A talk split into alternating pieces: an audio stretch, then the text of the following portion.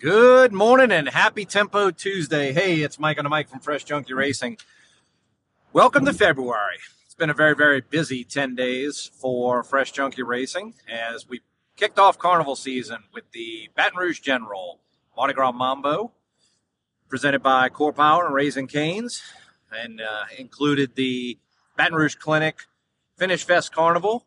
It's a great race had some uh, sketchy pre-race weather. Looked like we might get some rain. In fact, when we got out there on Saturday morning, it was raining, um, but it did clear in time for runners to start showing up. And then by the time we yelled go, the skies really started to clear. And by the time they were out there on the 10K, 15K course, it turned out to be a gorgeous day. So great uh, post-race festivities at the Baton Rouge Clinic Finish Fest Carnival. And then we wrapped everything up. Uh, temps actually dropped, which led to some faster times. Saw some uh, impressive finish times on the men's and women's side. And uh, of course, it was great to see all of the first timers, kids, and people that were getting into the action with the one mile fun run presented by Raising Canes. So that wrapped up our Saturday. And then just a few days later, uh, myself and Haley and Caroline, marketing team, headed down to Orlando for the Running USA National Conference. It was a fantastic conference. Um, lots of great sessions. This was the girls' first time going, and they gained a lot out of it. The, saw some uh, some really interesting speakers. Got to uh, interact with a lot of colleagues. But uh, we started off on Wednesday. It was at uh, Disney's Coronado Springs Resort and Convention Center, and we had the Run Sign Up Road Show so Bob Bickel from Run Sign Up presented what was most uh, recent additions to our registration platform, which all of our runners interact with on a regular basis when they're signing up for a Fresh Junkie Racing event.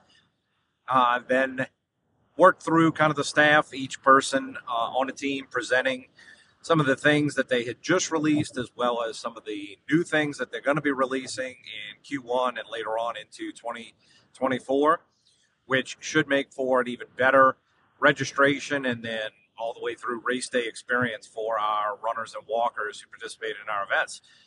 So that was really cool. Had an opening reception on Wednesday evening, grabbed some grub, and then hit the hay. Uh, on Thursday, rolled right into the general session and some seminars, uh, breakout sessions. So we kind of split up the team and went to some different ones. But one that we were very eager to see was um, Phil Dumontet from Boulderthon, who has just been announced as the CEO of Brooksee. Uh, congratulations, Phil. He gave a really engaging talk about marketing and probably was one of the best sessions in the entire conference. Really broke down uh, how they doubled their numbers um, year over year and uh, they're only a few years old and have grown to almost 7,000, or maybe I'm mistaken, it might be a little over 7,000 in a few years. And how they started the permitting process 2017, and then it uh, got hit by the pandemic and still managed to survive and thrive. Um, some really tactical things about how they uh, look at customer acquisition, how they recruit runners. Um, how they tweak things to optimize and really get the message for the event in front of the right audience. So I gained a lot out of that. I know the girls gained a lot out of that. Um, Phil, great job, buddy. Very pleasure to meet you and look forward to working with you and collaborating more in the future. Um, interestingly enough, Brooksee is the only other organization in uh, America that had two events, two marathons that won their states in the Race Raves uh, Best Marathons of 2023. So Brooksee and Fresh Junkie Racing were the only two, um, and something we are very proud of with the Louisiana Marathon and Mississippi Gulf Coast Marathon.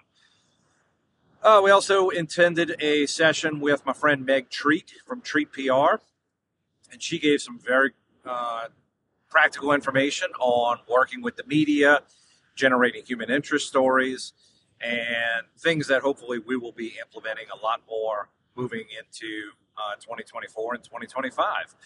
It's kind of crazy to be saying that, considering that it is only February, beginning February of 2024, um, and we're already looking at stuff for 2025 and beyond. But Uh, failure to plan is planning to fail, and so we put all the uh, put all the work in, starting very early to deliver an exceptional experience, memorable memorable experience for our runners across the board. Uh, saw some other really good sessions. Um, and got a chance, as I said, to network with some colleagues from around the country. Uh, Chris McDonald from Go Race Productions, uh, Elaine McCormick from Run Nash, uh, and their events that they do um, in Nashville and Charleston, and well, Chris was all over the country, time and events. So it's great to collaborate with those uh, folks, have dinner with them, chit chat with them, and then uh, to wrap up the conference, um, yours truly, Mike Wattigny, was on a panel discussion about use of artificial intelligence in marketing for events. So I sat on the board with Tina Wilmot, or I sat on the panel, excuse me, Tina Wilmot from uh, Endurance Sports Wire and Andy Wallace, VP over at BibRave. And we got some really great feedback. So I'm, I'm glad that we were able to have that session and, and deliver it. I was kind of under the impression that maybe initially I was going to be in the, a breakout or a smaller room. And in fact, we were on the main stage and we closed out the conference, uh, which was really cool and should lead to some, you know, future collaborations, conversations um, across the country. Uh, so very honored and privileged to have that opportunity. Uh, then we wrap things up on Friday night, um, dinner with some friends, and then Saturday morning um, headed to Orlando and the U.S. Olympic trials for the marathon. So, Running USA and Road Running Club of America had a viewing area for its members, which was about 150 yards from the finish line. And they passed us at that spot four different times. So the men went off at 10 10 a.m. on Saturday morning. Women went off, I believe it was about eight minutes later, 10 18. And they did a small, like a two mile loop to get started and passed us there. And then they did three more loops of eight miles. So we got to see them uh, a bunch of times as they passed by us. Uh, gave me the opportunity to shoot some cool video and do some Instagram reels, updating the leaderboards. Uh, the tracking was spot on, and it was a very exciting race. Now, I will say, the temps did start to climb um, once the gun went off, and it became uh, a challenge for a lot of the athletes, um, which was interesting to see the dynamics of it unfold. Um, but we going into the trials, the U.S. men had, or U.S. men period, had run a had run two A standards, and so in order to have the the full allotted three spots on the Olympic team, you have to have had at least three men, three U.S. men, run the Olympic A qualifying time. On the women's side, there was a number of women who had already run it, so they already had three spots up for uh, up for, for competition. Um, and the women's race, uh, Fiona in her first marathon ever. So she qualified running a 107 at a half marathon, which is just flying. She led the pack for most of the way, and then on the last lap, um, out there on the course, made her move and ran away with it. Uh, it was a very impressive performance. And again, it was her first marathon that she's ever run. So her marathon debut, and she wins the Olympic trials. And if I'm not mistaken, set a, a Olympic trials women's record. So fastest Olympic trials ever. Um, and it was a it was a talented field. Uh, Des Linden was in it. Sarah Hall. Uh, so they had some really strong runners. Um, and you know, as I said, Fiona ran away with it. On the men's side, really came down to uh, two guys running it into the finish chute, and they uh, they finished almost hand in hand. Um, but uh, very proud of each other, congratulating each other on the on that third spot. We do need to see another man run, another U.S. man run an Olympic A qualifying time. So that we can send three uh, U.S. men to Paris. As of right now, we can only two, uh, send two. In order to get the third guy in, got to run an A qualifying standard before uh, sometime in May. So all in all, it was a an awesome experience. Um, the Hoka Fly Lab was right across the street on a corner from us, and so we went over there and visited with some friends.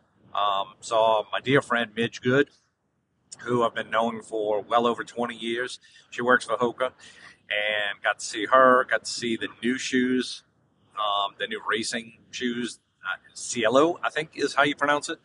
My apologies if I'm mispronouncing that, but uh, they were pretty pretty awesome to look at. If I was a fast runner, I would definitely be lacing those up to chase a PR. Um, but uh, got to go check those out if you're into uh, if you're aiming for a PR, maybe a BQ. Um, they look like a very impressive uh, shoe that you want to check out. So all in all, a fantastic week. We have a weekend off this coming weekend for Mardi Gras, and then uh, the following weekend or following week, we'll be headed over to Auburn for the War Eagle Run Fest, finishing on the 50 yard line of Jordan Hare Stadium. Um, happy to be back on the 50 yard line, finishing there, and it will be another record crowd. So we've grown each year with that event um, and look to continue to do so. So next week, we'll have a preview of the War Eagle Run Fest. And in the meantime, get out there, log some miles, and enjoy your run. See you real soon. Bye bye.